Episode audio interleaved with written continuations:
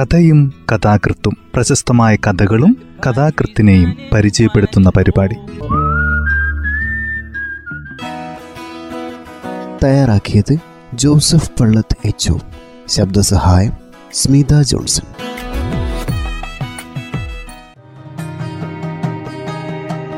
കഥയും കഥാകൃത്തും എന്ന ഈ പരിപാടിയിൽ പി വത്സരയുടെ കോട്ടയിലെ പ്രേമ എന്ന ചെറുകഥയാണ് പരിചയപ്പെടുത്തുന്നത്. വയനാടൻ മണ്ണിന്റെ കരുത്തും കാന്തിയും ഹൃദ്യസ്ഥമാക്കിയ കഥാകാരിയാണ് പി വത്സല. വിസ്തൃതിയും വൈവിധ്യവുമാർന്നതാണ് അവരുടെ കഥാലോകം. കോട്ടയിലെ പ്രേമ എന്ന കഥ ഇങ്ങനെ ആരംഭിക്കുന്നു.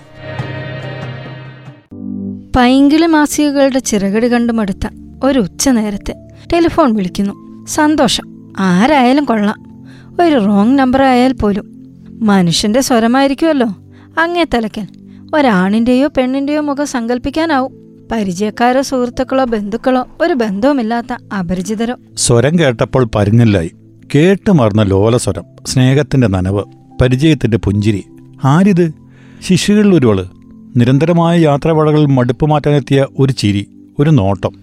ഒരു സ്ത്രീ ശബ്ദം കുളിർക്കെ പെയ്യാൻ തുടങ്ങുന്നു. കുറെ നാളായി വിളിക്കണം വിളിക്കണമെന്ന്. വീട്ടിലൊരു ഫോൺ ഉണ്ടായിട്ടെന്താ അണ്ടർലോക്ക് ആൻഡ് കീ ആർക്കും എന്നെ വിശ്വാസമില്ല. അത്ര തന്നെ. അല്ലെങ്കിൽ ഒരു ലോക്കൽ കോൾ വിളിച്ചാൽ ടെലിഫോൺ ബില്ലിലെ തുക വർദ്ധിക്കൂ. സോറി ആരാ സംസാരിക്കുന്നത്? മനസ്സിലായില്ലല്ലോ. ഓ ക്ഷമിക്കണേ. ഞാനൊരു വിഡ്ഢി തന്നെ. മാനേഴ്സ് എല്ലാം മറന്നു. നമ്മുടെ സിസ്റ്റർമാർ എന്തെല്ലാം നല്ല കാര്യങ്ങൾ പഠിപ്പിച്ചിരുന്നു? എല്ലാം. സാധാരണ സ്ത്രീകൾ അതും വീട്ടമ്മമാർ അന്വേഷിക്കേണ്ട കാര്യങ്ങളെപ്പറ്റി ഈ ലോകം മുഴുവനും താങ്ങി നിർത്തുന്നത് നമ്മളല്ലേ? ദൈവത്തെ പോലും പരിക്കൻ പുഴച്ചാലിനും മീതെ കനം കുറഞ്ഞൊഴുകുന്ന നീർച്ചാൽ പോലെയാണ് അവളുടെ സംസാരം. പൊടുന്നനെ ഒരിറക്കം. ഒഴുക്കിന് കരുത്തേറുന്നു. ഇത് പ്രേമ? കോട്ടയിലെ കൃഷ്ണൻ? മുതലാളിയുടെ പൊന്നുമൾ മറന്നുപോയോ? ബാല്യത്തെ ആരെങ്കിലും മറക്കുവോ? പക്ഷെ ചേച്ചി എന്നെ മറന്നു. പല കുറി ഞാൻ ചേച്ചിയെ കാണാൻ ആഗ്രഹിച്ചു. അമ്മ മരിച്ചപ്പോൾ അച്ഛൻ കണ്ണടച്ചപ്പോൾ എന്റെ വിവാഹത്തിന്. ഞാനിവിടെ ഇല്ലായിരുന്നു പ്രേമേ. ഇര തേടി അന്യനാട്ടിൽ. ഞാനിപ്പം വിളിച്ചതേ പ്രകാശേട്ടന്റെ കണ്ണു വെട്ടിച്ചാണ് ഏട്ടൻ സിറ്റിയിൽ പോയി. ടെലിഫോണിന്റെ ലോക്ക് പുതുക്കാൻ. പഴയത് ഞാൻ ഒടിച്ചു കളഞ്ഞു. അതെന്തേ? പ്രേമ ഇങ്ങനെ വായാടി ആയിരുന്നില്ല. ഒരു മിണ്ടാപ്രാണി. മൂന്നാമതൊരാളുടെ മുമ്പിൽ വാക്കുകളെ വിഴുങ്ങുന്നവൾ. അപ്പോൾ ശ്വാസം മുട്ടി വീഴിക്കുന്ന കണ്ണുകൾ. പ്രേമയുടെ കണ്ണുകൾക്ക് അസാധാരണമായ വലിപ്പമുണ്ടായിരുന്നു. ഭയന്നു പറയ്ക്കുന്ന കൊച്ചു കിളികളെപ്പോലെയായിരുന്നു അവ. എന്റെ താഴെ ക്ലാസ്സിൽ പഠിച്ചിരുന്നവൾ. എന്നെ ബാല്യത്തിലെ ഒരു രക്ഷകർത്താവാക്കിയത് അവളാണ്. ചേച്ചി ഓതാനായിട്ടെന്നെ എനിക്ക് പേടിയാ. എനിക്ക് ഡിഗ്രി കഴിഞ്ഞ് പഠിക്കണം. ഒന്ന് പറയൂ അമ്മേനോട്. എന്റെ പാവ അച്ഛൻ. അച്ഛനും ഒതേനേട്ടനെ പേടിയാണ്. ഒതേന നിന്റെ കയ്യിലെ വടി അങ്ങ് എറിഞ്ഞു കളാന്ന് എപ്പോഴും പറയും. അവളുടെ അച്ഛൻ ഭ്രാന്താണെന്ന് നാല് കൂറ്റൻ നായ്ക്കളെ വളർത്തുന്നത് ഇളക്കത്തിന്റെ നേരങ്ങളിൽ അച്ഛന്റെ ആക്രോശങ്ങൾ നാട്ടുകാർ അറിയാതിരിക്കാനാണെന്നും അവൾ പറഞ്ഞു. അങ്ങനെയാണ് കോട്ടയിൽ കൃഷ്ണൻ മുതലാളി ഒരു ഭ്രാന്തനാണെന്ന് ഞാൻ അറിയുന്നത്. എന്റെ ഗ്രാമവും. അവൾക്ക് വേണ്ടി അവളുടെ ഗേറ്റിൽ കാത്തു നിൽക്കരുതെന്ന് എന്നെ വീട്ടിലെ അമ്മയും ചെറിയമ്മയും ഏടത്തിമാരും ഗുണദോഷിച്ചു. ഗേറ്റിനുമേൽ ഇടതൂർന്ന നീണ്ട ശൂലങ്ങൾ നാട്ടിയിരുന്നു. ഏന്തി നോക്കിയാലും അപ്പുറം കാണാൻ അനുവദിക്കാത്ത ഉയരമേറിയ കന്മതിൽ. മതിലിന് മീതെ വെയിലത്ത് നിന്ന് ചിരിക്കുന്ന നിരതെറ്റിയ കുപ്പിച്ചില്ലുകൾ. പ്രഭാത സൂര്യനെ മാന്തിക്കേറി ചോരപ്പൊടിയുന്ന കുപ്പിച്ചില്ലുകൾ. അതിനപ്പുറം നിരവധി നിറങ്ങളും ആകൃതിയുമുള്ള ക്രോട്ടൺ ചെടികൾ. വർണങ്ങളുടെ മായാലോകം. അവയുടെ കമ്പുകൾ ഞങ്ങളെ ആർത്തി പിടിപ്പിച്ചിരുന്നു. പിരിയൻ ഇലക്കൂട്ടം പച്ചയും മഞ്ഞയും ഓലവരയൻ പിരിവാലൻ സ്പ്രിങ് മുടി മയിൽച്ചിറക് പച്ചക്കിളി പഞ്ചവർണക്കിളി പേരുകളല്ല ഞങ്ങളുടെ വക. സ്കൂൾ വിട്ടുവരുന്ന കുട്ടികൾ ഓരോരോ പുതിയ പേര് കൊണ്ടുവന്നു. അവയ്ക്കിടയിലെങ്ങോ ഇരുമ്പിന്റെ കാൽച്ചങ്ങല കിലുങ്ങി കൃഷ്ണേട്ടൻ അട്ടഹസിച്ചു. കാവൽക്കാരനും അംഗരക്ഷകനും തോട്ടക്കാരനുമെല്ലാമായ ഉദയനേട്ടനെ മാത്രമാണ് ഞങ്ങൾ നേരിൽ കണ്ടത്. തടിച്ച മീശയും മുഴുക്കഷന്റെയുമുള്ള ഗുസ്തിക്കാരൻ അയാളോട് പലയിനം ചെടികളുടെ കമ്പ് ചോദിച്ചു വാങ്ങണോ വേണ്ടയോ എന്നതിന് രണ്ട് അഭിപ്രായമില്ലായിരുന്നു. ചേച്ചി ചേച്ചി ഞാൻ പറയുന്നത് കേൾക്കുന്നില്ലേ? ലൈൻ കട്ടായോ? ഓ ഇല്ല. നീ ഇങ്ങനെ വായാടിയായത് എങ്ങനെ? അതാണ് പ്രകാശേട്ടനും പറയുന്നത്. എന്റെ ബി പി വർദ്ധിക്കുന്നത് ഇങ്ങനെ സംസാരിക്കുന്നുണ്ടോ അത്ര. അതുകൊണ്ടാകും ലോക്ക് ചെയ്യുന്നത്. ടെലിഫോൺ ഇല്ലെങ്കിൽ എന്റെ മാധവിയമ്മയുണ്ടല്ലോ ആരാണത്? ഞങ്ങളുടെ പഴയ വേലക്കാരി. അച്ഛന്റെ തുണി അലക്കാനും മുറി തൂക്കാനും പാത്രം കഴുകാനും ഉണ്ടായിരുന്നവർ. അറിയില്ലേ? ഇല്ലെങ്കിലും ഓവെന്ന് പറഞ്ഞു. ഇപ്പൊ തന്നെ മാധവിയെടുത്ത് കുളിക്കാൻ കുളിമുറി കയറിയതാ. എന്നോട് ടെലിഫോണിൽ സംസാരിച്ചോളം പറഞ്ഞു. കറക്കി കറക്കി ഞാൻ ചേച്ചി കണ്ടെത്തി. ഭാഗ്യല്ലേ? ചേച്ചി പഴയ തോട്ടത്തിന്റെ പ്രേതം മാത്രമേ ഇപ്പോഴുള്ളൂ. ഒതനേട്ടൻ മരിച്ചുപോയി. ഈ വീട്ടിൽ ഇപ്പോൾ ഞാനും പ്രകാശേട്ടനും താമസിക്കുന്നു. നാലു കൊല്ലം പ്രകാശേട്ടന്റെ വീട്ടിൽ താമസിച്ചു. കല്യാണം കഴിഞ്ഞ ഉടനെ അവിടെ ആയിരുന്നെങ്കിൽ വാതിലുകളും ജനലുകളും എളുപ്പത്തിൽ തുറന്നിടായിരുന്നു. നല്ല കാറ്റും വെളിച്ചു തെക്ക് ഭാഗത്തെ ഡ്രോയിങ് റൂമിലിരുന്ന് ഞാൻ പാട്ട് പാടുമായിരുന്നു. അത് കേട്ടുകൊണ്ടുവന്ന പ്രകാശേട്ടൻ പറഞ്ഞു ഈ വീട് നിനക്ക് പറ്റില്ല. കോട്ടയിൽ പോയി താമസിക്കാൻ. ചേച്ചി കണ്ടിട്ടുള്ളതാണല്ലോ. ഇടതൂർന്ന ഉദ്യാന ചെടികളിലൂടെ ഭയങ്കരമായി നായ്ക്കൾ കുരച്ചുകൊണ്ടിരിക്കും. ഇടവേളകളിൽ മനുഷ്യന്റെ ആക്രോശങ്ങൾ വടക്കൻ പാട്ടുകൾ ഇംഗ്ലീഷ് വർത്തമാനങ്ങൾ. തുടർന്ന് ചങ്ങല കിലുക്കം. നായ്ച്ചങ്ങലയുടെ കിലുക്കമെന്ന് ഞങ്ങൾ കുട്ടികൾ പറഞ്ഞു. നായ്ച്ചങ്ങലകൾക്ക് ഈ ശബ്ദമല്ല. നായ്ക്കൾ കൂട്ടിലാണ്. ചങ്ങലയിൽ കൃഷ്ണ മുതലാളിയാണ്. ഗേറ്റിന് നേർക്ക് നോക്കാതെ നടത്തത്തിന്റെ വേഗത കൂട്ടുന്നു. ചേച്ചി പഴയകാലത്തെ പറ്റി ആലോചിക്കുകയാണോ? പ്രേമയ്ക്ക് എത്ര കുട്ടികളുണ്ട്? ഒരൊറ്റ മകൻ ശങ്കർ പത്താം ക്ലാസ്സിലാണ്. അവൻ ഇങ്ങോട്ട് വിടില്ല പ്രകാശേട്ടൻ. വല്യച്ഛന്റെ കൂടെയാണ്. അതാ പ്രകാശേട്ടൻ വന്നു. കാറിന്റെ ഹോൺ എന്റെ കാതിൽ പതിച്ചു. ഫോൺ നിശബ്ദമായി. ഗാഠനിദ്രയിൽ നിന്ന് വിളിച്ചുണർത്തപ്പെട്ട അസ്വാസ്ഥ്യം എന്നെ പിടികൂടി. നീട്ടിമടഞ്ഞിട്ട തലമുടിത്തുമ്പിൽ സ്വർണം കെട്ടിയ മൂന്ന് ഗോളകച്ചിണ്ടുകൾ ചന്തികൾക്ക് മേൽ പാവാളഞ്ഞുരികളെ ഇളക്കുന്നത് നോക്കി ആൺകുട്ടികൾ നിന്നും അവരുടെ പുറകെ ഉണ്ടായിരുന്നു. വദനാട്ടൻ അവളെ എന്നെ ഏൽപ്പിച്ചിട്ട് പറയും നോക്കിക്കോണേ ഏതാണ്ട് എന്റെ വലിപ്പവും പ്രായമുള്ള പ്രേമയുടെ രക്ഷകർത്താവായി എന്നെ ഏൽപ്പിച്ചതിന്റെ ഔചിത്യം എനിക്ക് മനസ്സിലാകുമായിരുന്നില്ല. പിന്നീട് എനിക്ക് മനസ്സിലായി സ്കൂൾ മാഷായ എന്റെ അച്ഛൻ ചെറു ക്ലാസ്സുകളിൽ മുതിർന്ന ആൺകുട്ടികളെല്ലാം ഗുരുവായിരുന്നു. ഞാൻ പിരിയുമ്പോൾ പ്രേമയ്ക്ക് ഒരു വർഷത്തെ പഠിപ്പ് ബാക്കിയുണ്ടായിരുന്നു. അവൾ യാത്ര പറഞ്ഞു. ഡിഗ്രി കഴിഞ്ഞിട്ട് ഞാൻ ഐ എസിന് ചേരും. പ്രേമ ജില്ലാ കളക്ടറായി എന്റെ പട്ടണത്തിൽ വരുന്നത് ഞാൻ സ്വപ്നം കണ്ടു. പിന്നെ സ്വപ്നങ്ങൾ മാഞ്ഞുപോയ ജീവിതത്തിലേക്ക് ഒരു ടെലിഫോണിലൂടെ അവൾ കടന്നു വന്നിരിക്കുന്നു. അവൾക്ക് ഐ എ എസ് കിട്ടിയിരുന്നെങ്കിൽ ഞാൻ അറിയേണ്ടതാണ്. ഞങ്ങളുടെ ഗ്രാമത്തിന് അതൊരു ഉത്സവമായിരിക്കും.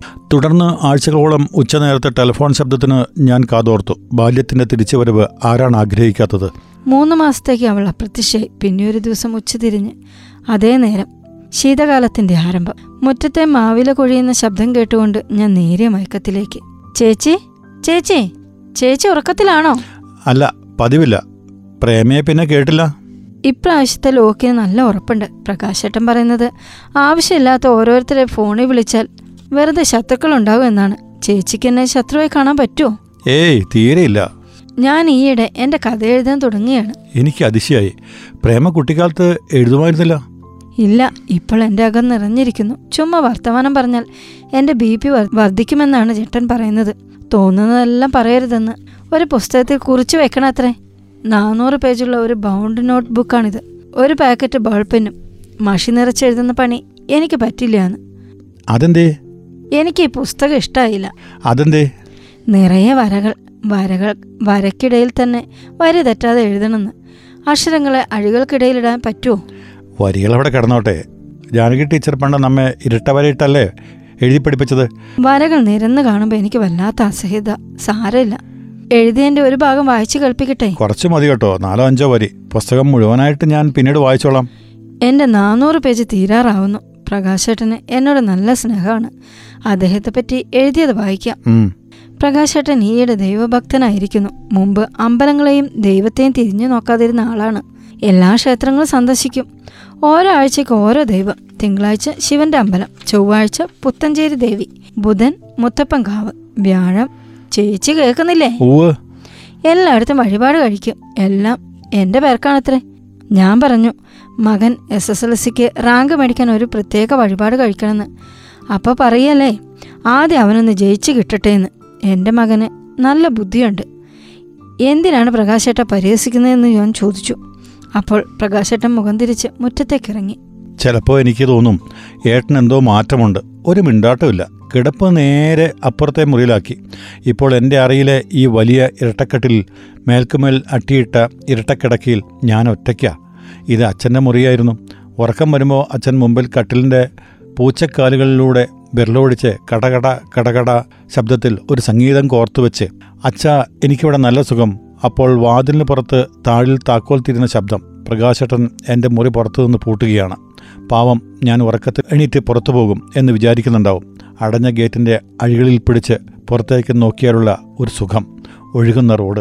എന്തോരം ആളുകളാണ്. ഓരോ വണ്ടിയിലും എന്തെല്ലാം നിറങ്ങളുള്ള കാറുകൾ. അച്ഛന് പണ്ട് ഒരു കാറുണ്ടായിരുന്നു മോറീസ്. ഒരു മഴ പെയ്ത ദിവസം ഞാനും ചേച്ചിയും കൂടി അതിൽ യാത്ര ചെയ്തു. ആദ്യം ചേച്ചിയെ അവരുടെ വീട്ടുപടിക്കൽ വിട്ടു. അപ്പോൾ ചേച്ചിയുടെ അച്ഛൻ അശോകൻ മാഷ് ഇറങ്ങി വന്നു. എന്റെ ശിരസിൽ കയ്യമർത്തി നന്നായി പഠിക്കണം കേട്ടോ ഐ എസുകാരി എന്ന് പറഞ്ഞു.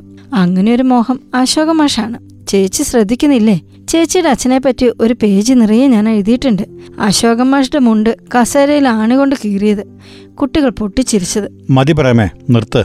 നിന്റെ പ്രകാശേട്ടന്റെ കാറിന്റെ ഡോർ അടയുന്ന ശബ്ദം ഞാൻ കേൾക്കുന്നുണ്ട്. നേരോ? നിന്നു. എനിക്ക് തലതിരിക്കുന്നു. കാറ്റടിച്ച് പ്രക്ഷിപ്തമായ തിരക്കടൽ പോലെ അവരുടെ മനസ്സ്. വർണങ്ങൾ കത്തുന്ന ക്രോട്ടൻ ചെടികൾക്കിടയിലൂടെ ഉടുമുണ്ടിന് തീ കൊളുത്തി കൃഷ്ണൻ മുതലാളി ഓടി വരുന്നു ഇത്തിരി തണുത്ത കാറ്റിനു വേണ്ടി ഞാൻ മുറ്റത്തെ ചരലിൽ ഇറങ്ങി നിന്നു. എനിക്ക് ചുറ്റും പോയ വസന്തത്തിന്റെ പാഴിലകൾ അടർന്നു വീണുകൊണ്ടേയിരുന്നു. വേണ്ട ഇനി പ്രേമയുടെ വിളി എനിക്ക് കേൾക്കാൻ വയ്യ. ഓരോ വാക്കും ഓരോ നിലവിളിയാണ്. മൗനം നീണ്ടുപോയപ്പോൾ ഒരു ദിവസം ഞാൻ എന്റെ സഹായിയായ സ്ത്രീയോട് ചോദിച്ചു കോട്ടയിലെ വീട്ടിൽ നിന്നാൽ അറിയാം കൂടുതൽ പറയാൻ ഞാൻ അവളെ അനുവദിച്ചില്ല. ഒരു നീണ്ട ശൂന്യവേളയ്ക്ക് ശേഷം വേനലിന്റെ കാഠിന്യം ഉച്ചയിലെത്തിയപ്പോൾ തീപിടിച്ച വാക്കുകളുമായി പ്രേമ വരുന്നു. ഇന്ന് ഞാൻ ചേച്ചിയുടെ ഉറക്കം കെടുത്തിയല്ലേ? കുളിർമ നഷ്ടമായ സ്വരം. അവളുടെ ചുവന്ന മുഖം കനൽ പോലെ ജ്വലിക്കുന്നത് എന്റെ മനസ്സ് കാണുന്നു. നീ എന്ത് ചെയ്യാണ് പ്രമേ? ഞാനോ? ഞാൻ ഈ കട്ടിലിലെ മെത്തയിൽ ചമ്മരം പടിഞ്ഞിരിക്കുന്നു. മാധവിയെടുത്ത് എന്റെ മുടിയിൽ ചീകി മെടഞ്ഞു തന്നു. ഇപ്പോൾ അവർ കുളിക്കുകയാണ്. എന്നോട് പറഞ്ഞു പുസ്തകം വായിച്ചിരുന്നോളൂ. ഇന്നലെ പകൽ മുഴുവൻ നീ പുസ്തകത്തിൽ എഴുതി നിറക്കിയായിരുന്നല്ലോ ഊണ് കഴിഞ്ഞ് ഉറങ്ങാം. അപ്പോഴേക്കും പ്രകാശൻ ചോറുമായി എത്തും. ഇവിടെ ഞാൻ എത്തിയിട്ട് പത്ത് ദിവസം കഴിഞ്ഞു എന്നാണ് മാധവിയെടുത്തി ഇന്നലെ എന്നോട് പറഞ്ഞത്. എന്നെ ഇവിടെ കൊണ്ടുവരാനുള്ള കാരണം കേൾക്കണ്ടേ? എനിക്ക് വിഴുങ്ങാൻ തന്ന ഗുളികകളെല്ലാം വീട്ടിലെ കുറിഞ്ഞിപ്പൂച്ചയുടെ വായിലിട്ട് കൊടുത്തു. വിഷമാണോ എന്ന ശങ്ക തീർക്കണമല്ലോ ആവശ്യമില്ലാതെ എന്നെ ഗുളിക തീറ്റുന്നത് എന്തിനാണ്? പ്രകാശേട്ടൻ ഇപ്പോൾ പഴയ ആളൊന്നുമല്ല. നോമ്പും വ്രതവും അമ്പലത്തിപ്പോക്കുമെല്ലാം വെറും നാട്യമാണെന്നേ. വിരക്തനാണെന്ന് എന്നെ ബോധ്യപ്പെടുത്താൻ. എന്നിട്ട് എന്നിട്ട് എനിക്ക് വിഷം തന്ന വേറൊരു കല്യാണം. പ്രേമേ അരുതാത്തത് പറയരുത്. ഞാൻ പറയുന്നതിലാണോ? എന്റെ ഉറക്കഗുളികകൾ ഞാൻ കുറിഞ്ഞിയുടെ വായിലിട്ടു. എന്റെ ഗ്ലാസ്സിലെ പാൽ ഒഴിച്ചു കൊടുത്തു.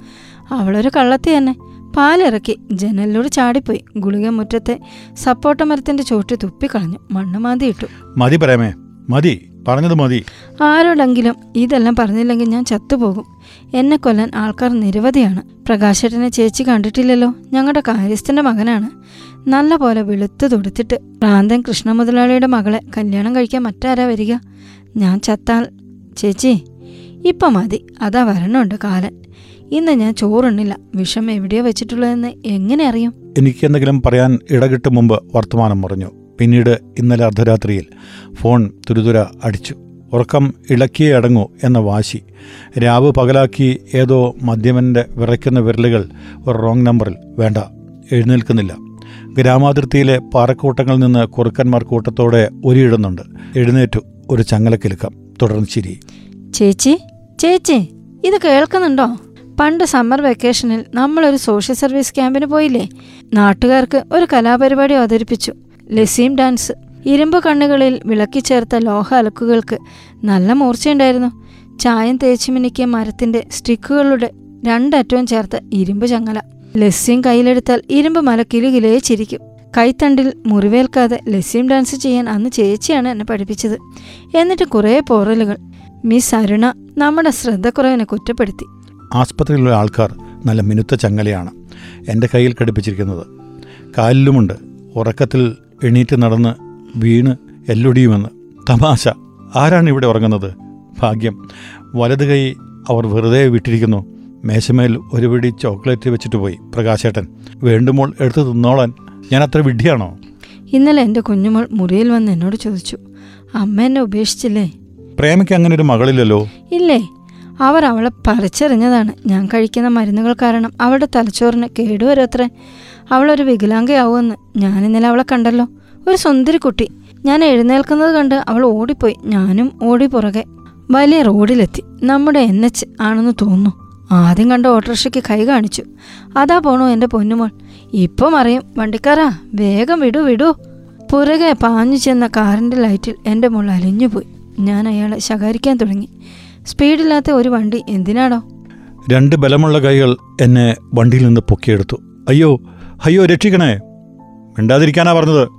പ്രകാശന്റെ ശബ്ദം. കാർ ഓടിക്കുന്ന ഒറ്റക്കൈ മറ്റേ കൈ എന്റെ രണ്ട് കൈകളെയും കൂട്ടിപ്പിടിച്ചു. പിടിവിട്ടപ്പോൾ ഞാൻ പറഞ്ഞു ഞാൻ നമ്മുടെ മോളെ കണ്ടു. ഓടിക്കളഞ്ഞു. അച്ഛനെ പേടിച്ച് അവൾ ഓടിയത്. പിന്നെയാണ് ഈ ചങ്ങലയുടെ വരവ്.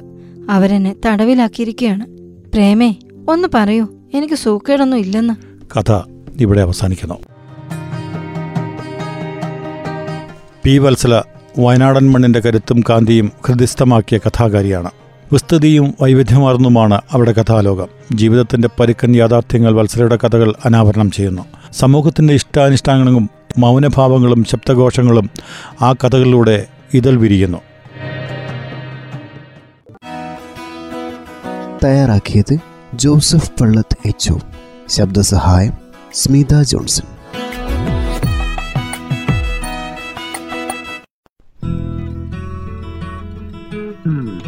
കഥയും കഥാകൃത്തും പ്രശസ്തമായ കഥകളും കഥാകൃത്തിനെയും പരിചയപ്പെടുത്തുന്ന പരിപാടി.